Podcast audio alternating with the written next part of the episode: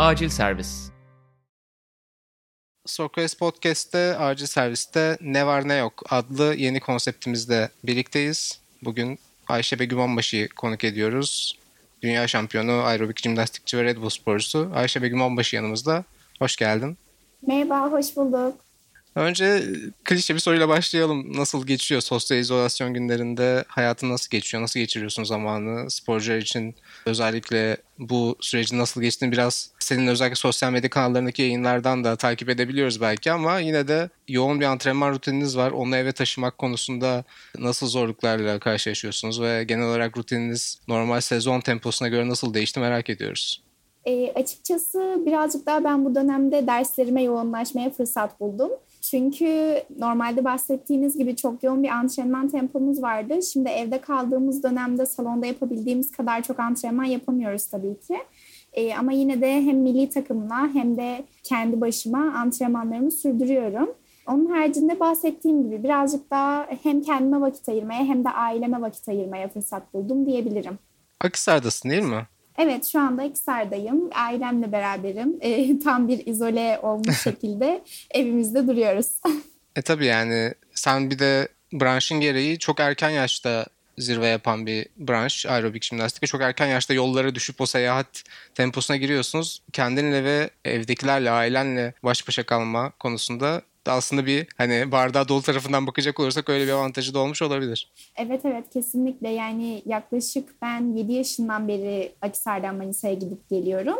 Ee, ve bu süreçten beri hiç bu kadar uzun zaman ailemle bir arada kalıp vakit geçirdiğimizi hatırlamıyorum. Daha önce galiba iki bin on sekiz yazında Sokrates Dergi'de Melis Danişmen'de bir röportaj vermiştin. Geçen yazda Caner seni YouTube kanalımızda ağırlamıştı Time Out programında. Oralarda hep haftada altmış saatlik e, antrenman rutininden bahsediyorsun. İşte çok erken yaşlarda Akhisar Manisa arası o iki saatlik yolu her gün gidip gelmenden bahsediyorsun. Şu anda peki antrenmanları tabii doğrudan hani salonlara gitmeden, Manisa'daki o platformu kullanmadan tam olarak eve taşıyamıyorsundur, ama evde nasıl çözümler buldun bu süreçte? Kendini ee, fit tutmak için, formda tutmak için. Evde bu süreçte aslında Türk milli takımımızla beraber online bir şekilde antrenman yapıyoruz. Bu bizi birazcık daha motive ediyor antrenman yapmak konusunda. Ee, onun haricinde bildiğiniz üzere Project Pro e, antrenmanları var. Oradan da birazcık ilham alarak hem kendi antrenmanlarımı şekillendiriyorum ben de. Hem de normal antrenman yaptığımız zamanlarda fazla ilgi gösteremediğim kas gruplarımı çalıştırmak için güzel bir fırsat oluyor. Tabii çok yoğun bir tempomuz vardı öncesinde. Şu anda birazcık daha duruldu bu tempo. Buna rağmen ben bunu iyiye yormaya çalışıyorum. Çünkü bildiğiniz gibi birçok sakatlığım vardı. Bu sakatlıkların da aynı zamanda rehabilite süreci gibi değerlendirdiğimizi düşünüyorum ben. Ondan dolayı bayağı mutluyum evde kaldığımız için. Evet, senin Project Pro'da Red Bull konu üzerinden videolara baktığımızda işte on seriden oluşan bir programım var. Genelde evet, stretching ağırlıklı. Yani şu şekilde söyleyebilirim. Project Pro antrenmanları tabii ki esneklik, denge ve dayanıklılık üzerine oluşan herkesin katılıp yapabileceği bir program oldu. Ve bundan dolayı insanların kendisini geliştirmesine yardımcı olacak bir program diyebiliriz. Ama bunun haricinde şu şekilde evde kaldığımız süreç içerisinde ne kadar herkes işte tüm işlerimiz aksıyor ve bundan dolayı mutsuzuz dese de ben evde kaldığımız için mutluyum. Çünkü gerçekten rehabilitasyon anlamında bana çok yardımcı oldu bu süreç. Senin dört tane bel fıtığın olduğunu hatırlıyorum, böyle söylemiştin. İki ayak bileğinde de ayrıca sakatlıklar var diye biliyorum. Hatta bir tanesi galiba şampiyon sırasında yaşadığın ciddi bir sakatlık vardı, evet. iki bin on yedide. Evet, iki bin on yediden beri olan ayak bileği sakatlığım aslında hala daha devam ediyor. Onun haricinde yeni sakatlıklarım eklendi ama hepsinin tedavi süreci geçti. Şu anda mevcut bir sakatlığım yok diyebilirim. Ondan dolayı birazcık daha motive bir şekilde devam edebiliyorum antrenmanlara.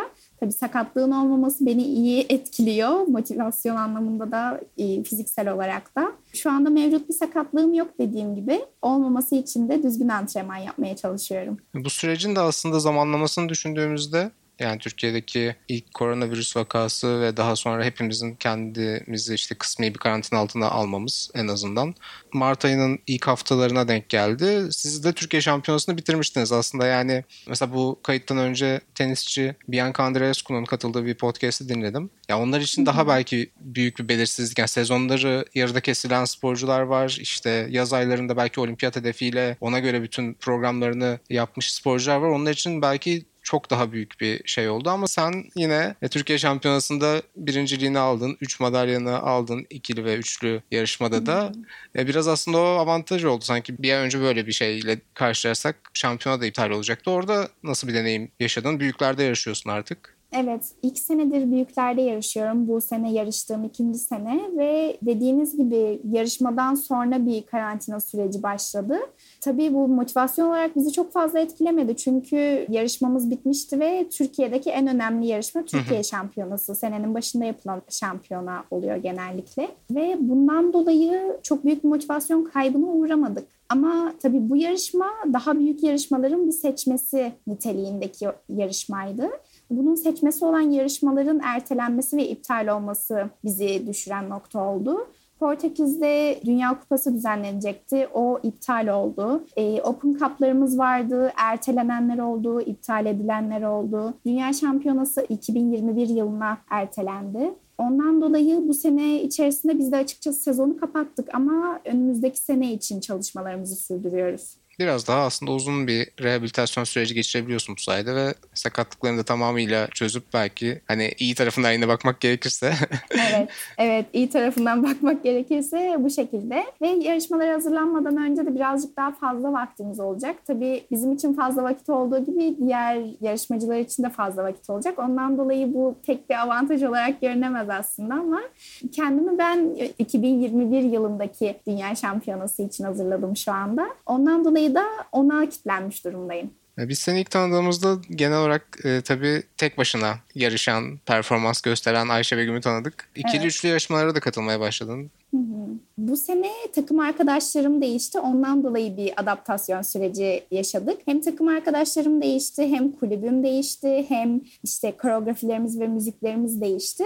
Bundan dolayı ufak bir adaptasyon süreci yaşama durumumuz oldu. Ama gayet güzel atlattığımızı düşünüyorum ben. Hem takım arkadaşlarım, hem yeni kulübümdeki arkadaşlarım, hem antrenör kadrosu olarak iyi bir şekilde atlattığımızı düşünüyorum bu adaptasyon sürecini ve hani birbirimize adapte olmuş bir şekilde devam ediyoruz aslında. Yine aerobik jimnastik ve aslında bütün jimnastik dalları için geçerli olan bir şey. Az önce de aslında ilk sorularından birinde biraz değinmiştim. Yani çok erken yaşlarda peak yapan bir kariyer ve aslında evet. diğer sporlara oranla biraz daha erken yaşta bitebilen, işte yirmi altı yirmi yedi yaştan sonra en üst düzeyde performans vermek aslında çok nadir rastlanan bir şey. Hani evet. deneyenler olsa da bunu. Şu şekilde sormak istiyorum. Senin spor kariyerini bitirdikten sonrası için nasıl planların var? İşte moda tasarımla ilgilendiğini biliyorum. Onlar evet. için de biraz böyle işte Dünya Şampiyonası iki bin yirmi bir ertelendi diyorsun. Yani daha doğrusu ilk önündeki büyük müsabaka bu olacak. Bu dönemde evde Hı-hı. hani ailenle vakit geçirirken, antrenmanlarını yaparken aynı zamanda geri kalan biraz daha vakit kalıyordur diye düşünüyorum. Hani o Akhisar Manisa yolculukları evet. da en azından ortadan kalkınca. Bunun haricinde tabii evde kaldığım süreçte sadece antrenman yapıp ders çalışmıyorum söylediğiniz gibi. Yani bahsettiğiniz gibi aslında birazcık daha e, mayo tasarlamaya ya da resim çizmeye falan özen gösteriyorum. Kitap okumayı çok seviyorum. Daha fazla müzik dinlemeye vaktim oluyor ya da müziği açıp yalnız başıma evde dans edebiliyorum. Neler dinliyorsun bu ara? En son Billie Eilish'te bırakmıştık seni. e, hala aynı aslında. Billie Eilish'i seviyorum. Onu dinlemeye devam ediyorum. Yani güzel şeyler bence çünkü müzik dinlemeyi gerçekten seviyorum ve ruhumuzu dinlendirdiğine inanıyorum. Meditasyon yapmayı çok seviyorum. Beni rahatlatan ve beni motive eden şeyleri yapmaya birazcık daha özen gösteriyorum. Tabii bu dönemde de aslında kendi hobilerime birazcık daha vakit ayırma fırsatı buldum. Aynı zamanda derslerimi ve antrenmanlarımı da aksatmıyorum. Yani belki üçüncüye söyleyeceğim ama ben bu dönemi çok sevdim. Ya biz de özellikle sana bağlanmak, ilk olarak seninle başlatmak istedik bu formatı. Çünkü yani seninle aynı ortamı paylaşmış, seninle karşılaşmış herkes o yaşam enerjisini somut olarak hissettiği için. Hani bu dönemde herkesin biraz düşebildiği, bazen kasvetli havalara bürünebildiği dönemde Ayşe Begüm acaba nasıl kendini evet. yüksek tutabiliyor diye düşündüğümüzde, ama yani çok önemli olabilecek iki tane şey sır verdin zaten: meditasyon ve müzik. Yani meditasyon da evet. bu dönemde çoğu insanın başvurduğu bir şey oluyor. Hı-hı. Hiç olmadığı kadar fazla arkadaşımdan hani erken kalkıp güneşi selamlayıp yoga yapmaya başladım, meditasyon yapmaya başladım sözlerini duyuyorum. Evet, evet kesinlikle. Çünkü günün geri kalanı için aslında çok iyi bir e, adaptasyon oluyor kendi adımıza. Günün devamını programlamak bile bana artık böyle keyif veren bir aktivite haline geldi. Çünkü mesela sabah kalkıyorum, meditasyonumu yapıyorum. Sonra günün geri kalanını planlıyorum ve of evet bugün şunları şunları yapacağım. Ne kadar da güzel deyip güne başlıyorum.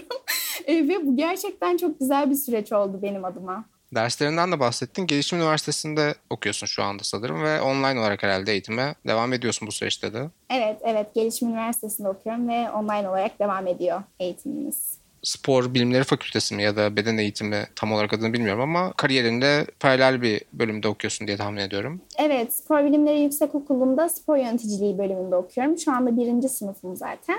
Birinci sınıfın ikinci döneminden itibaren okula gitmemeye başlamıştım. Hı-hı. Yaklaşık bir altı hafta kadar ders işleme fırsatı bulduk okulda. Ama ben antrenmanlarım dolayısıyla Manisa'da kalıp Manisa'daki antrenmanlarıma devam ettim. Ama buna rağmen ondan sonraki süreçte bir karantina sürecine girince tüm arkadaşlarımla beraber evden online eğitime başladık. Ve yaklaşık dört haftadır da öyle bir online eğitim sürecimiz devam ediyor.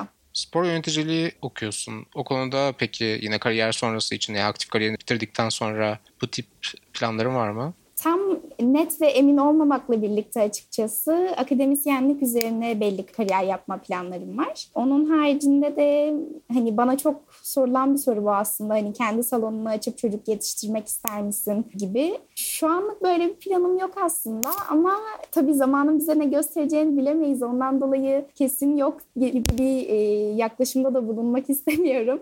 Ondan dolayı zaman gösterecek birazcık, ama şu tabii çok anda... erken yani bunları konuşmak için tabii. Daha on sekiz aynen yaşındasın. Ama akademisyenlikle ilgilenmek istiyorum. Yani Türkiye'de ya bu soruların temelinde muhtemelen şey de vardır. Yani Türkiye'de sporun için, branşın için çok büyük bir öncü oldun ve seni izleyerek ilham alan çok fazla genç olmuştur. Hı hı.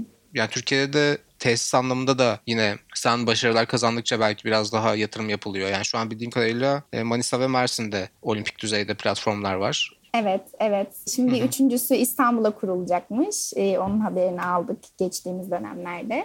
Belki bunun artması konusunda da yine senin fikirlerin, senin katılımın olabilir diye düşünüyorum. Peki, Project Pro'dan bahsettik. Oradaki videolarınızdan, yayınladığınız videolardan bahsettik. Red Bull sporcular olarak çok fazla aslında sizi hani daha önce etkinliklerde görüyorduk. Katılımınızı görüyorduk. Şimdi evet. o etkinliklerin çoğu iptal olunca bu sefer online mecralarda buluşuyorsunuz. İşte Project Pro için seninle birlikte Hazal Nehir ve Ayhan Can Güven var. Sen Kübra ile çok iletişim halindesin. Belki onun tekvando konusundaki tecrübelerini kendi sporuna yediriyorsun. Genel olarak evet, Red Bull evet. komünitesi içerisinde olmak ve diğer sporcu arkadaşlarınla iletişimin hakkında ne dersin?